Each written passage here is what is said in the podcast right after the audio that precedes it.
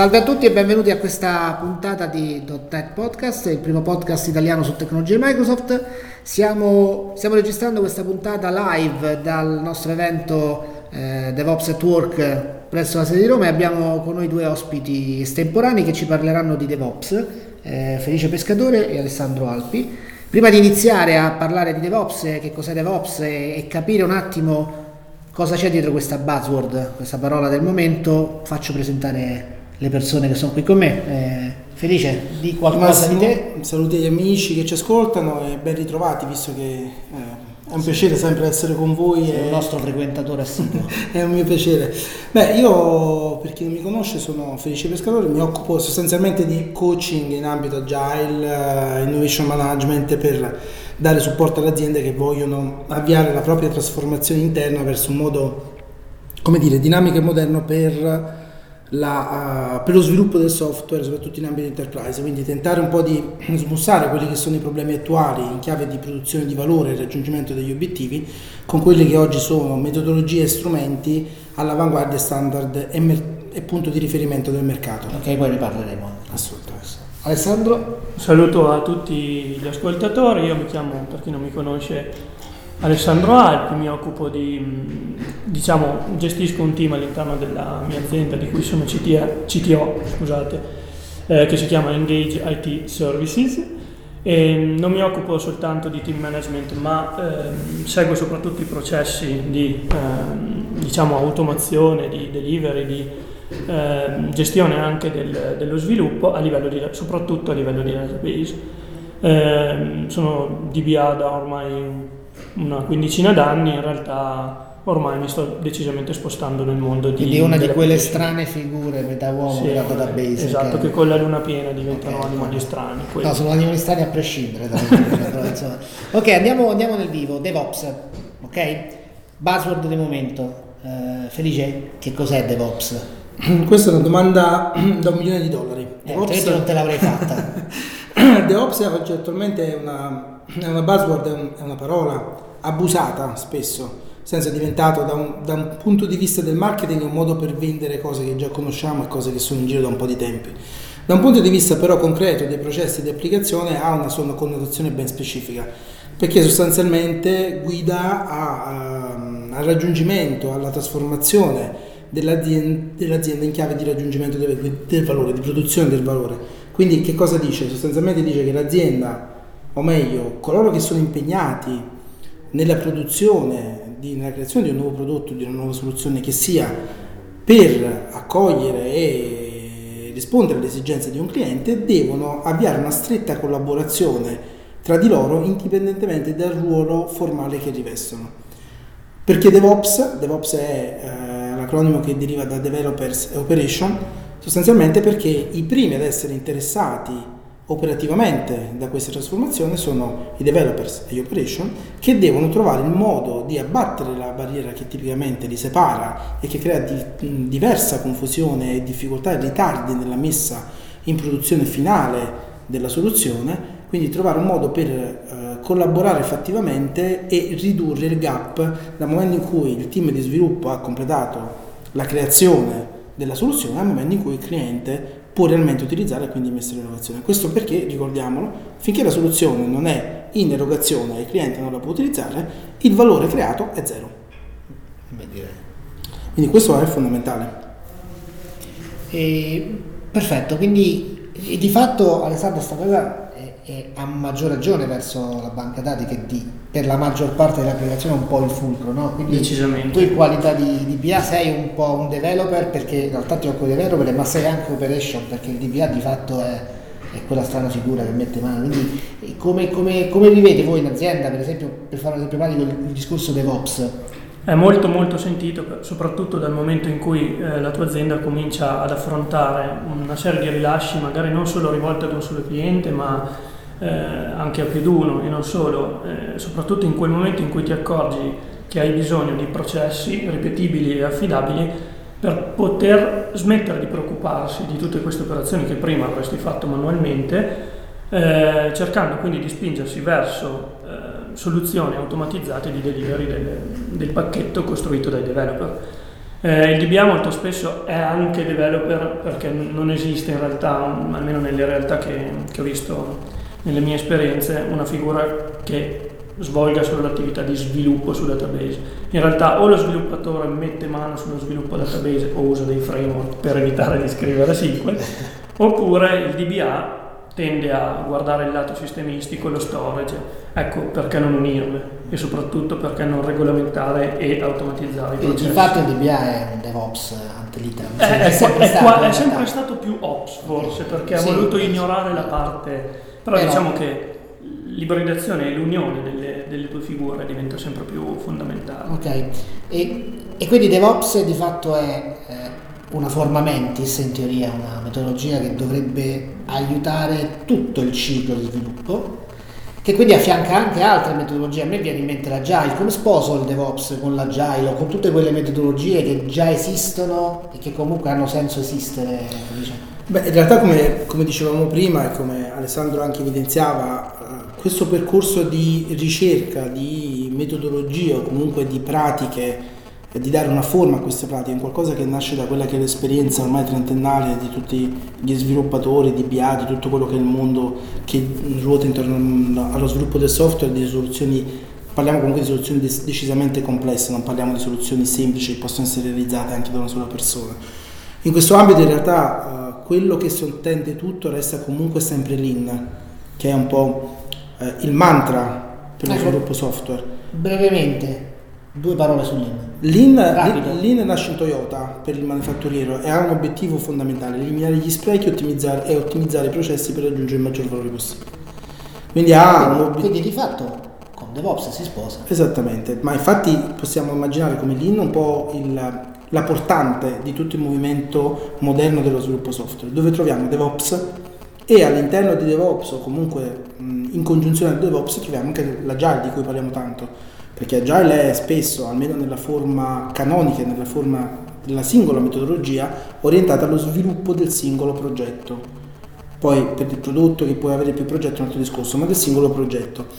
Ma alcune volte non, uh, non copre ad esempio gli aspetti di inception, quindi di, di, capire se il progetto è sostenibile economicamente e non copre gli, tutti i problemi che vanno a eh, contemplare la, l'educazione, quindi che vanno a contornare tutte le, le, attività dei sistemisti, di operation in realtà e quant'altro. Quindi DevOps cerca un pochettino di mettere insieme, creare un ulteriore livello in cui si mette insieme l'agile e altre pratiche che un po' danno supporto anche a, a capire la sostenibilità del, uh, del progetto stesso, un, danno supporto sicuramente per l'erogazione, sfruttando sempre l'IN.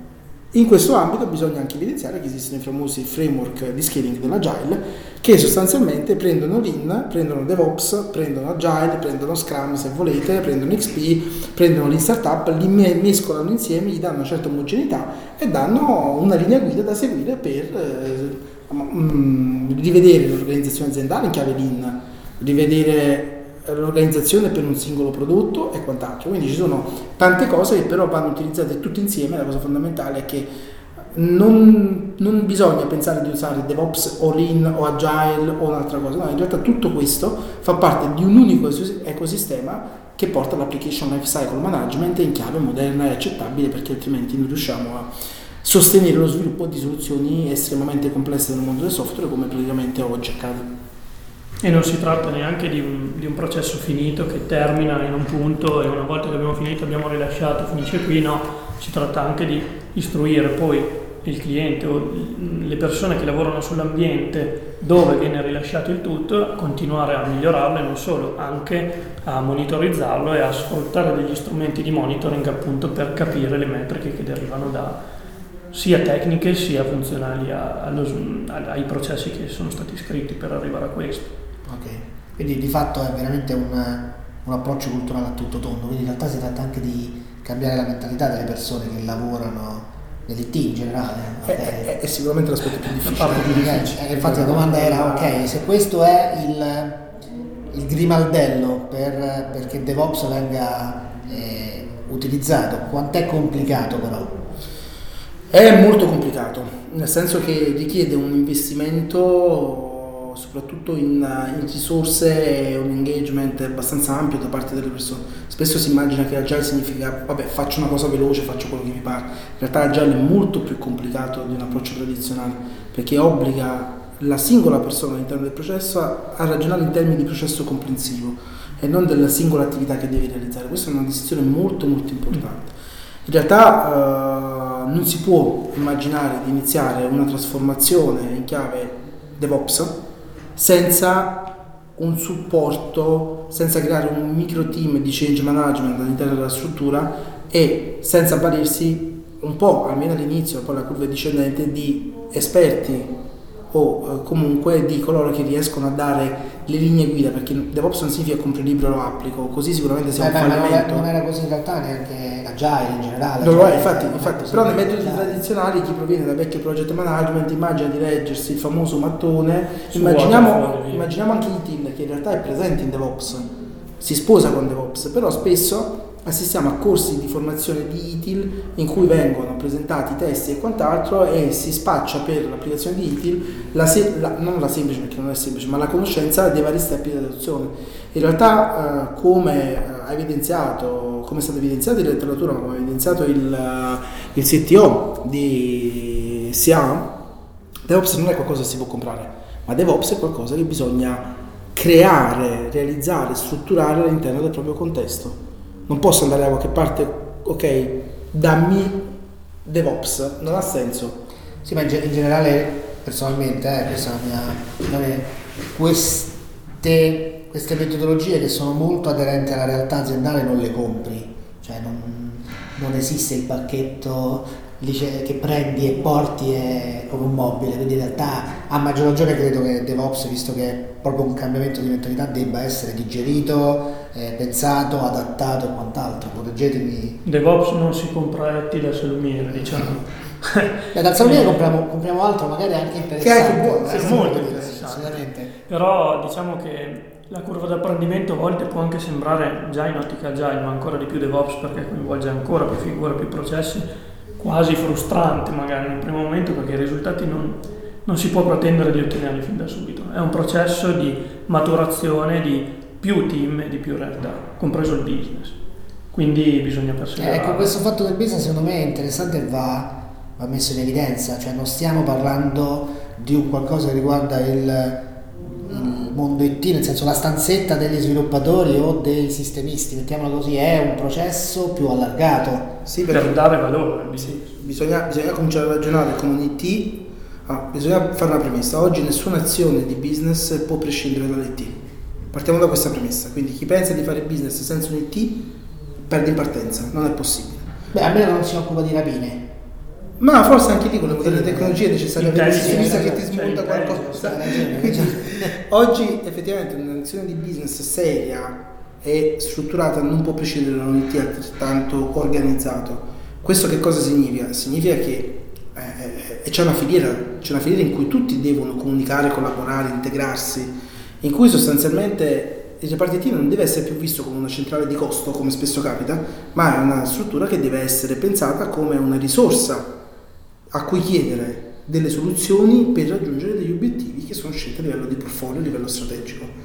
Detto questo, questo è importante perché spesso si tende a indicare l'IT soltanto come una risorsa che assorbe, assorbe, costa, invece non è così perché l'IT risponde a una richiesta e qui DevOps viene in aiuto perché attenzione, uh, la pratica di DevOps permette anche di centrare un altro obiettivo. Se un progetto su cui sto lavorando non è legato a un'iniziativa di business, qualcosa non va. Non posso avere un'attività, un progetto su cui sto lavorando che non risponde direttamente a un'iniziativa di business, quindi che non ha una concreta emanazione economica, tranne se è un qualcosa su cui l'azienda sta investendo perché è un progetto interno, ma se è un progetto interno di rinnovamento anche quello in qualche modo è riportabile su un discorso di strategia aziendale. Se invece è un qualcosa per cui per qualche motivo il team ha deciso di farselo per i fatti suoi, quello è spreco. E questo comprende anche i discorsi di refactor impegnativi. Molto spesso il refactor è sottinteso però per una miglioria di un risultato del prodotto poiché eh, porta valore al business. Okay.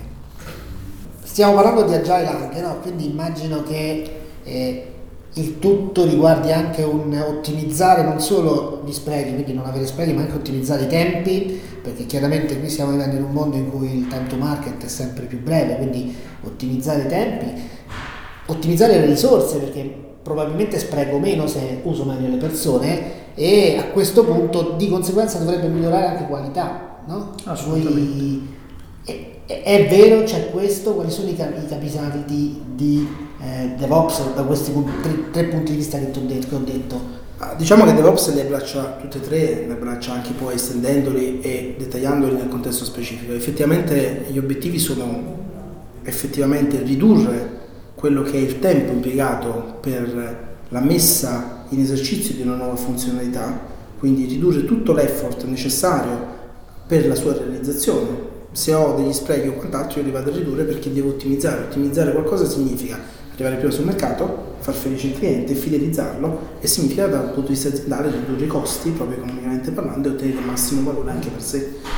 È chiaro che per fare questo passa attraverso un'ottimizzazione delle risorse che deve essere oculata ma che non deve essere poi a spese delle persone che lavorano. Attenzione, DevOps come le altre metodologie di Agile pongono le persone che lavorano, non voglio dire sviluppatori perché altrimenti rischiamo di, di categorizzare il discorso, ma tutti i membri de, dell'intero team di produzione sono al centro, quindi la persona che lavora all'interno di un contesto, di su di un prodotto, deve essere a suo agio, deve essere sereno, deve poter lavorare nel migliore dei modi.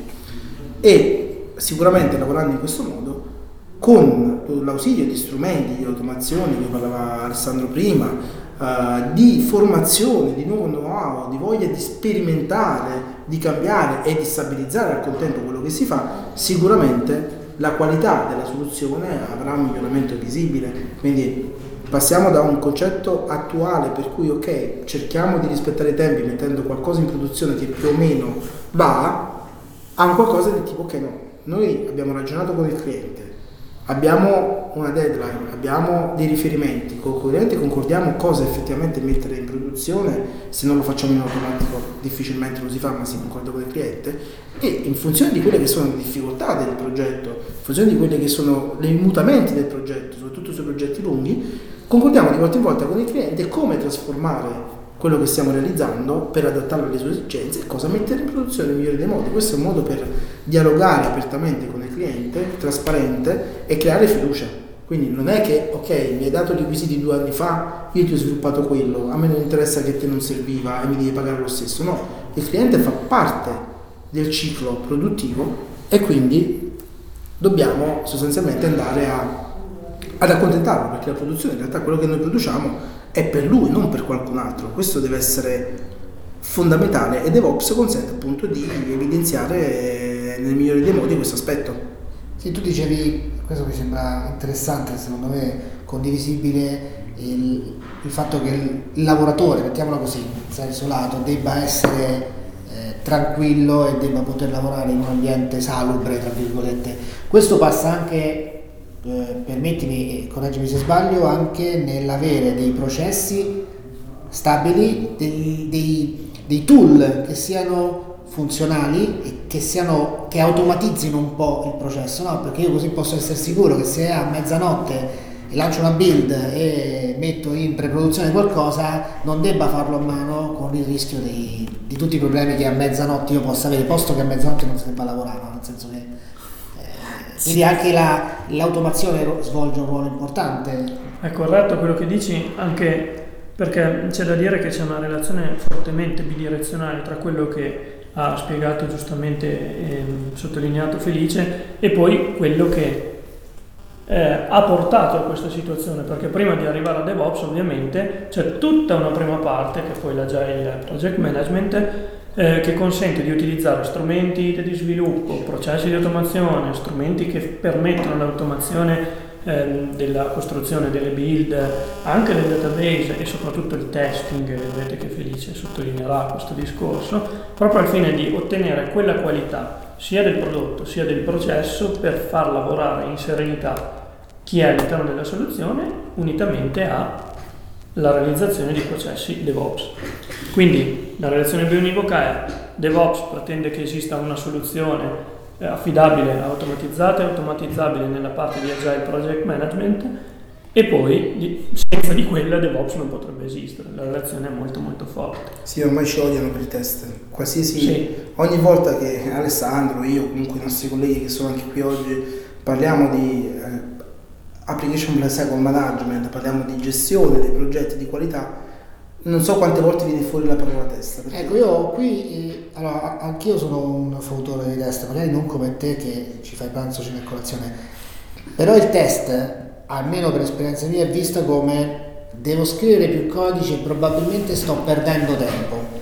Capisco che ti stai agitando sulla sedia, quindi cerchiamo di far capire che non è così e perché non è così.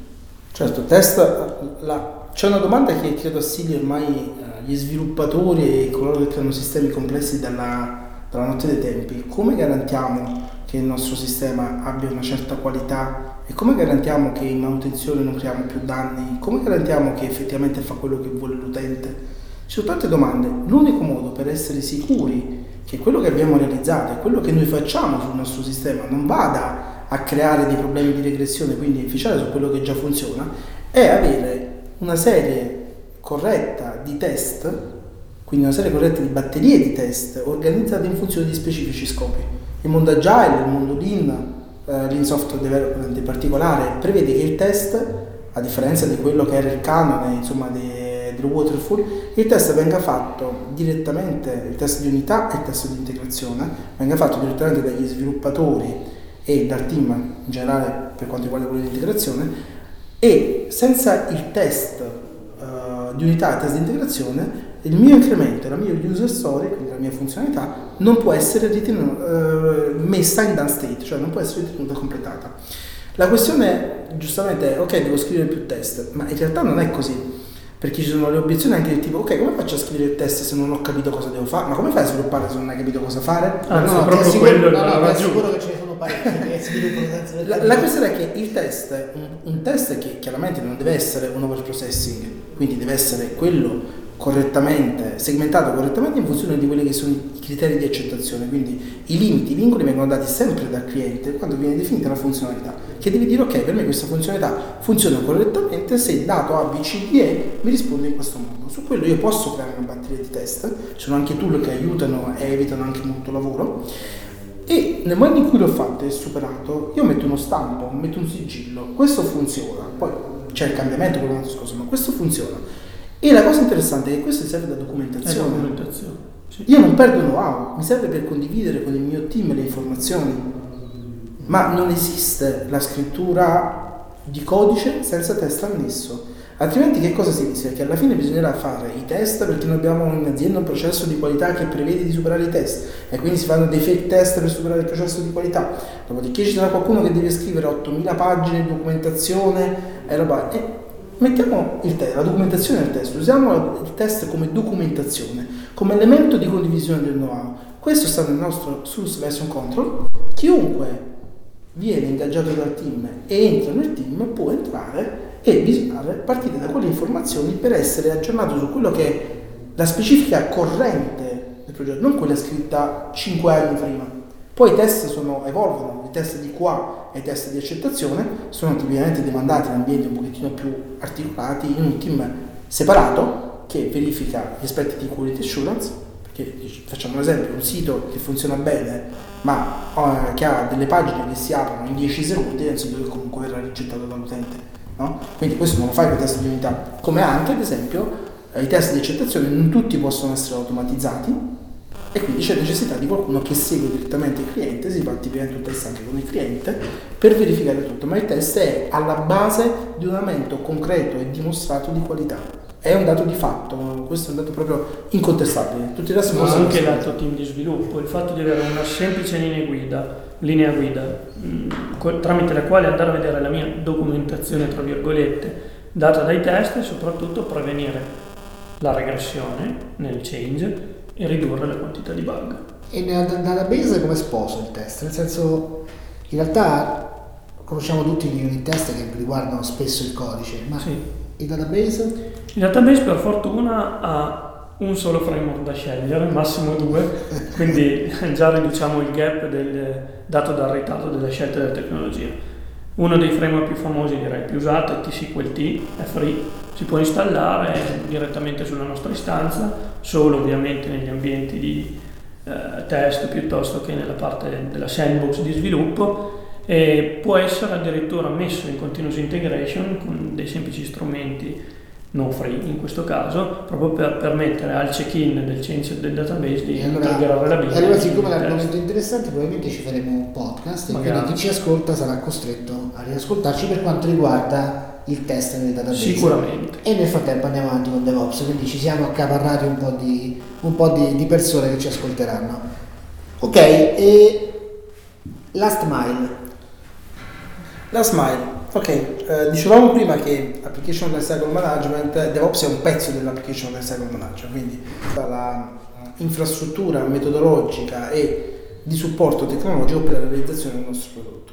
La parte che va dal source control system al deployment automatizzato in produzione viene definito tipicamente last mile. Sostanzialmente l'ultimo pezzo per cui nel momento in cui si è completato lo sviluppo delle nostre funzionalità, lo sviluppo dei test delle nostre funzionalità, tutto è superato, tutto gira, a quel punto comincio a utilizzare una serie di automazioni che mi consentono di fare delle verifiche. Tutto questo parte e deve partire esclusivamente da quello che è contenuto nel source control. Qui l'intervento umano comincia a lasciare il passo alle automazioni più spinte. Quindi abbiamo sostanzialmente un sistema di continuous integration che partendo da quello che è la, il nostro source control, quindi da, da, quelli che sono gli elementi importanti, gli elementi base costituenti della nostra normalmente codice più tutti quanti gli artefatti annessi, comincia a generare la build, eseguire i test di automazione, di integrazione, scusate, i test di integrazione, i test di qualità laddove è possibile e quant'altro. Dopodiché la build con il log dell'esito, abbiamo proprio, immaginiamo proprio il log rosso e verde, se è verde ho superato tutto quello che dovevo superare. Chiaramente come definire cosa superare è un discorso che a partire nel team si fa una definition done, si, si definisce tutto il resto, ma questo è un discorso diverso. Una volta che ho superato i test di unità, di integrazione e una serie primaria di test di qualità, posso passare alla fase successiva che è il delivery. Il delivery è diverso dal deployment perché il delivery avviene in un ambiente di pre-produzione, ovvero un ambiente che è simile a quello di erogazione e produzione, ma è chiaramente al simile livello di configurazione, è di software installato, è di supporto, ma chiaramente è um, ha minore potenza, minore capacità perché serve soltanto per una questione di test, quindi se avrò ad esempio 4 nodi in erogazione, probabilmente andrò a testare su due nodi in pre-produzione. Qui interviene il test che diceva, è il gruppo che dicevamo prima di QA e di uh, gestione dei test di accettazione, per cui faccio tutto quello che riguarda la verifica qualitativa della mia soluzione, security, uh, velo- um, availability, velocità, tutto quello che volete, in più uh, vado a verificare quelli che sono i criteri di accettazione che devono essere superati. Una volta che il team, e anche per questo ci sono dei tool automatizzati per una parte, una volta che il team consta che tutto è superato, viene proprio l'ultimo pezzettino, quindi il continuous deployment, cioè la possibilità di prendere la build marcata come ready for production e decidere se mettere in automatico in produzione. Qui in realtà non è un problema tecnologico, perché usiamo strumenti tipo Docker, il container per il deployment, prendo il container e lo sposto. Lì è più un problema di opportunità. È un problema di opportunità di business, cioè il cliente potrebbe non volere che ogni... No, ma, ma banalmente io potrei essere pagato a deploy, quindi non, non ha molto senso. Quindi è solo una decisione di business. Assolutamente, assolutamente. Perché a quel punto lì si, devo prendere il pacchetto, lo sposto, però potrei dire no, aspetta, noi abbiamo un accordo, oppure le novità devono essere verificate, concordate, pagate, il cliente non vuole che ogni due settimane gli cambia qualcosa sotto il naso, quindi ci sono più motivazioni umane, mettiamo così, che tecnologiche, perché tecnologicamente siamo abbastanza pronti per poterlo automatizzare. Quindi diciamo che quest'ultimo step è un, un desiderata ma non necessariamente applicabile e anche tutto sommato neanche complesso. Negli altri due step, quanto è complesso invece applicarlo? Cioè mi metto nei panni di un, di un team che vuole cominciare a, a, fare continuous integration e poi magari continuous delivery. Quant'è complicato dal punto di vista di tool necessari, di conoscenze necessarie per poter applicare un qualcosa del genere? Ma, e soprattutto, se possibile, quali sono i vantaggi che ne potrei trarre? Beh, la continuous integration è praticamente ormai una pratica accettata è presente in tutti i team, soprattutto in quelli che chiava, lavorano in chiave agile, lean DevOps. È una pratica che consente di, di, di, di rendersi subito, immediatamente conto del fatto che quello che ho realizzato ha superato i test ed è integrato correttamente con il resto del sistema. Questo è fondamentale perché in passato, ma anche oggi, capita che uno sviluppatore poco attento, ad esempio, può, mettere, può fare il check-in, può mettere su version control un pezzo di codice non testato correttamente, a quel punto la soluzione comincia a perdere di qualità, si accumula debito tecnico e quant'altro. In questo modo, avendo un sistema di continuous integration, io giornalmente vado a riverificare tutto il sistema in automatico e quindi lo posso fare su sistemi complessi, ad esempio in notturna, lancio schedule del batch tramite i sistemi, per cui la mattina verifico che tutto è andato a buon fine, se non fosse andato tutto a buon fine intervengo prima di cominciare il nuovo sviluppo, quindi non porto avanti problemi che prima non avevo, ma intervengo direttamente, sono, sono sicuro che giornalmente la mia soluzione è compliance con le mie attese, quindi continuous integration è assolutamente una pratica oggi utilizzata in modo quasi naturale. E direi che già qui l'importanza dei test si vede. Senza i test continuous integration ok, che cosa significa? Buildo su un server la mia soluzione, eh, ok, vabbè, la buildo, ma build non significa che il sistema sia compliance e superi i test, sia compliance con quella che era attesa. Quindi per forza, insieme alla build, devo aggiungere la verifica dei test di unità e i test di integrazione quantomeno. Poi se ho la possibilità di cominciare a fare anche dei pezzettini di test di accettazione, tanto di guadagnato però ovviamente unità e integrazione li devo mettere perché in questo modo la build non solo mi comprova che il sistema italianizzato builda, quindi compila, se torniamo a un termine un pochettino più italiano, ma mi, mi, mi, comprova anche il fatto che tutto quello fatto nella giornata effettivamente ha una valenza anche da un punto di vista della verifica tramite i test automatizzati. Per quanto riguarda la continuous delivery, diciamo che in realtà qui uh, c'è un effort maggiore da spendere, soprattutto in risorse umane perché? Perché qualcuno vorrebbe anche dire ok, vabbè, abbiamo buildato, abbiamo testato, abbiamo fatto tutto, la mettiamo su un ambiente al volo, facciamo un po' di prove generali, abbiamo qualcuno fatto un po' di prove, vediamo se funziona. In realtà eh, in ambito lineare è un po' più profondo perché per ogni feature, per ogni user story esiste una, una dettagliata lista dei criteri di accettazione. Perché è importante? Perché se il cliente all'inizio ti ha detto che per la per per ritenere corretta una funzionalità deve fare A, B, e F, in funzione dei casi 1, 2, 3, 4 e quando glielo consegni in realtà la, funzion- la funzionalità non si comporta in quel modo. Ha, ha sprecato tempo il cliente e ha sprecato tempo l'azienda. Se io già so cosa devo fare perché ignorarlo? Però visto che in processi complessi non è detto che ci sia il dono, ma visto che in processi complessi qualche volta può sfuggire qualcosa, è opportuno che ci sia una fase per cui in un ambiente simile a quello di erogazione, questo mi garantisce anche che quando vado in erogazione non ho problemi tipo ok in produzione ho usato non so SQL Server 2012 e in produzione SQL Server 2008 oppure ho Windows 10 parlo Windows Server 2012 R2 in pre-produzione e Windows Server 2012 non R2 in erogazione. Quindi potrei avere difficoltà anche tecniche per cui e non dovrebbe accadere perché se torniamo al discorso di prima l'integrazione tra dev e ops l'intero stack di sviluppo consente di risolvere già a monte questi problemi. Quindi verifico anche queste opportunità e verifico anche il fatto che effettivamente la mia soluzione risponde a quelle che sono le attese del cliente. In questo modo il cliente è più soddisfatto e io abbatto il costo di dover tornare indietro e sviluppare altre cose che avrei dovuto sviluppare dall'inizio. Quindi è assolutamente fondamentale. Benissimo, quindi di fatto uno dei cardini è, è la, la, qualità e, e fatto di eh, constatare la qualità, l'incremento della qualità e in, questo, in quest'ottica secondo me, e ci spiegherai tu, il monitoraggio diventa importante. Beh, eh, sì, in realtà io nel momento in cui la mia, la mia soluzione è in erogazione, è in esercizio, quindi l'utente la utilizza, io ovviamente devo avere un monitoraggio costante di quello che accade, che non deve essere invasivo, perché in produzione non ho strumenti invasivi, altrimenti andrei anche a ledere su quelle che sono le prestazioni, quindi ho un monitoraggio passivo, ad esempio i log che mi consentono di verificare cosa accade, o strumenti come Microsoft Insight che mi permette di andare a verificare il comportamento dell'intera piattaforma. Ma il discorso è che io devo avere comunque, qualsiasi sia siano, devo avere degli elementi per poter fare un discorso molto semplice. Allo stadio A ho un determinato stato che è misurato tramite dei KPI, tramite degli elementi di riferimento. Allo stato B ho altri KPI, ho una nuova misura di questi KPI e devo raffrontare. Questo mi consente di verificare se mia, l'aggiornamento della mia soluzione o comunque l'erogazione della mia soluzione è vicina o no a quelli che sono gli standard che avevo immaginato e comportarmi di conseguenza. Oltre che la soluzione, chiaramente, in ambito DevOps il monitoraggio e eh, la quality si applica anche all'utilizzo stesso della metodologia.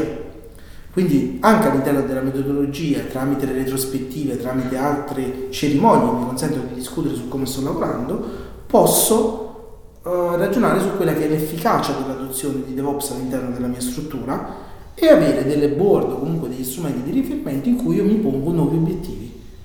Se ad esempio ho una pratica che non ha dato gli obiettivi sperati, io posso toglierla, posso sospenderla o investire di più, posso cambiare perché DevOps, come Lean, come Agile, è eh, caratterizzato dal continuo miglioramento, dalla continua sperimentazione. Quindi se io ho una difficoltà, quindi non esiste un punto di arrivo, il punto di arrivo è sempre un punto di nuovo inizio, per cui standardizzo e riparto per migliorare ulteriormente. E quindi Un'altra delle parole insomma, abbastanza di moda è hypothesis driven development, no? e, ed è una sorta di non ho un punto di arrivo ma un punto di nuovo inizio, sperimento, faccio prove, faccio piccoli esperimenti. Sì, Parlacene un po'. Sì, perché questo in realtà spesso ci si chiede, ok, ma come faccio a sperimentare in un sistema che ha dei tempi molto stretti, ha dei vincoli molto stretti, senza impattare su quella che è la produzione? Beh, porsi dei piccoli esperimenti, dei piccoli obiettivi.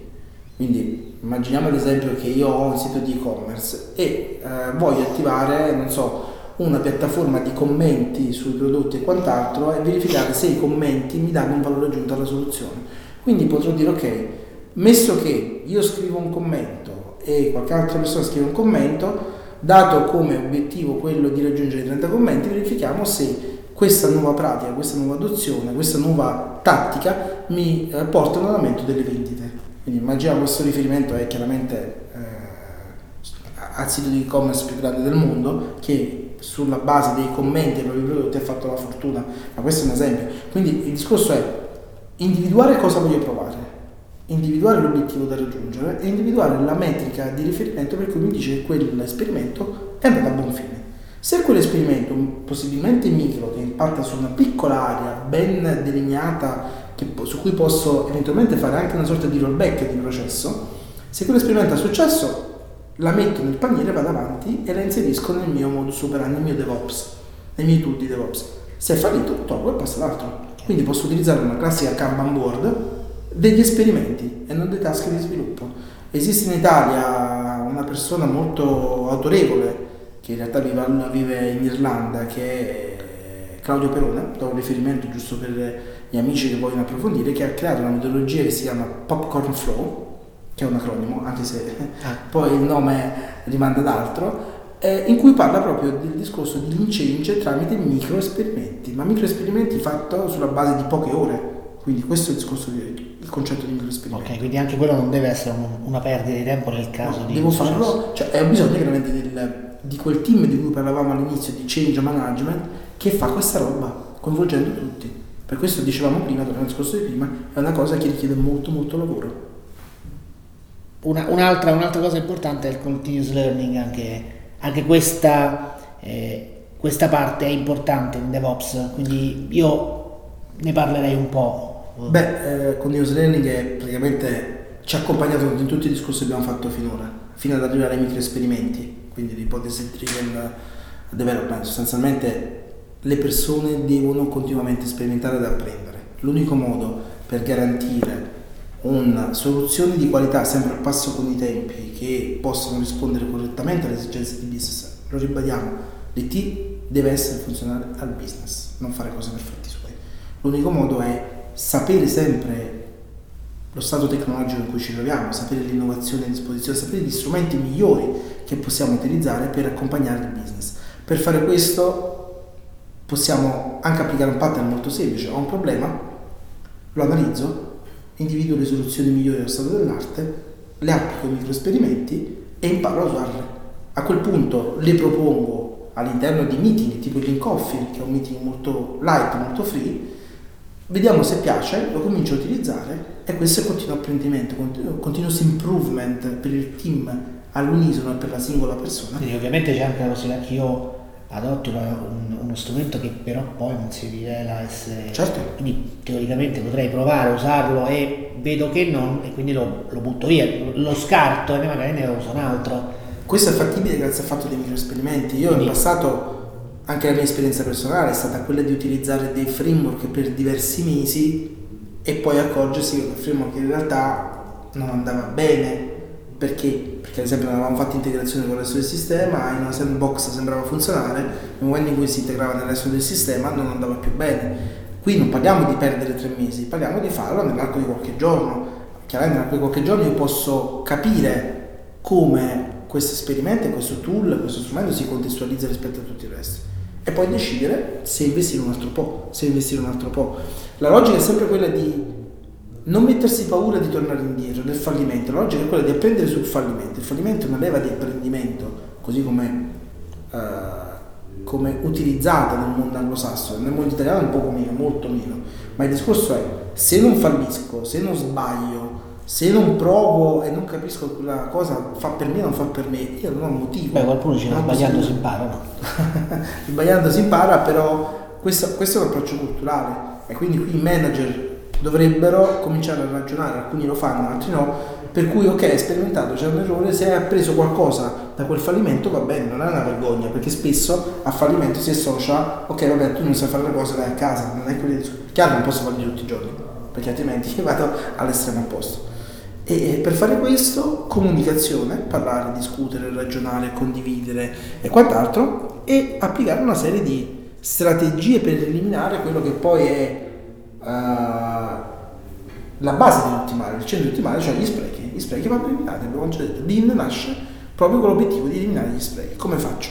Investo su formazione, investo su esperimenti, investo su nuovi tool, investo su quelle che sono pratiche di comunicazione tra varie figure e vari punti di vista. Faccio essere maggiormente presente il cliente, gli stakeholder, anche altri stakeholder aziendali che non appartengono al prodotto ma che vogliono dare un suggerimento e vogliono sbirciare. Quindi devo comunicare, devo integrare e per fare questo chiaramente ho bisogno anche di strumenti, di un piano finanziario che mi accompagni eh, perché non posso fare formazione se l'azienda non crede in questo e non mette a disposizione il relativo budget posso chiedere al mio team di tentare un pochino di provare da solo, però a quel punto vuol dire ad esempio che le stime che faccio sul progetto le devo aumentare, perché se due ore chiedo di studiare da solo non stimerò su 8, ma non stimerò su 6, mi piace stimare su 6, ma stimerò su 4, quindi avrò più tempo di Quindi è comunque un qualcosa, un effort che l'azienda deve inserire. Prima di chiudere qualche risorsa, poi metteremo i link sulla scheda della, della puntata e secondo me saranno link molto interessanti. Se io dovessi iniziare a capire un po', cosa mi consigli? Allora, di leggere un libro stupendo che è The, Phoenix Project, che è una, una, sorta di novella, è scritto come una novella che, ma da una persona che ne sa veramente tanto, che è Jim Kinn, e che senza entrare negli aspetti tecnologici racconta effettivamente l'esperienza in un'azienda di cui ovviamente non fa il nome ma la maschera, come l'IT appunto venga riconsiderato dopo aver dimostrato che non è una centrale di costi, ma senza l'IT l'azienda non poteva andare avanti. Parte da una situazione disastrosa in cui l'azienda sta per fallire per colpa di una eccessiva burocratizzazione dell'IT e pian piano applicando DevOps, applicando delle pratiche che permettono di snellire, di capire meglio, di confrontarsi, di comunicare, di ottimizzare i flussi e tutto il resto, raggiunge una certa efficacia dell'azione dell'IT. Quindi sicuramente questo libro è illuminante, perché, ripeto, le tecnologie e i tool sono fondamentali, ma a partire da, quelle, da quello fa perdere il punto di vista generale del perché facciamo DevOps, perché se ci limitiamo al tool senza inserirlo nel contesto corretto, che potrebbe avere qualche beneficio, però non è quella grande trasformazione a cui voglio tendere. Poi ovviamente come risorse abbiamo tutte le risorse nostre gli MVP italiani, anche le risorse di Microsoft su Virtual Academy e su MSDN. Tra l'altro ne approfitto per dire che è in pubblicazione, sono in pubblicazione due, in particolare due video su DevOps, il primo su MVA, il primo fatto da me e che ricalca un po' il discorso che stiamo facendo oggi e il secondo fatto da Antonio Riccardi che invece riguarda un po' più l'integrazione tra DevOps e con ITIL. Quindi dimostra che sfata uno dei miti che ITIL è in contrapposizione con DevOps. Sono in fase di elaborazione e pubblicazione, però sono già pronti. Quindi... Metteremo magari, magari, nel momento in cui pubblicheremo la puntata saranno disponibili, metteremo i link ovviamente o li aggiorneremo in seguito. Benissimo, siamo arrivati in conclusione, spero la, la puntata sia stata interessante, probabilmente ce ne occuperemo ancora, magari eh, dando degli aspetti particolari su certe aree particolari, quindi ci risentiremo. Io ringrazio Felice di essere stato con noi ancora una volta. Grazie a voi, grazie e... agli amici che ci ascoltano per la pazienza. Speriamo sempre, speriamo sempre di più. Un saluto a tutti da Massimo, alla prossima!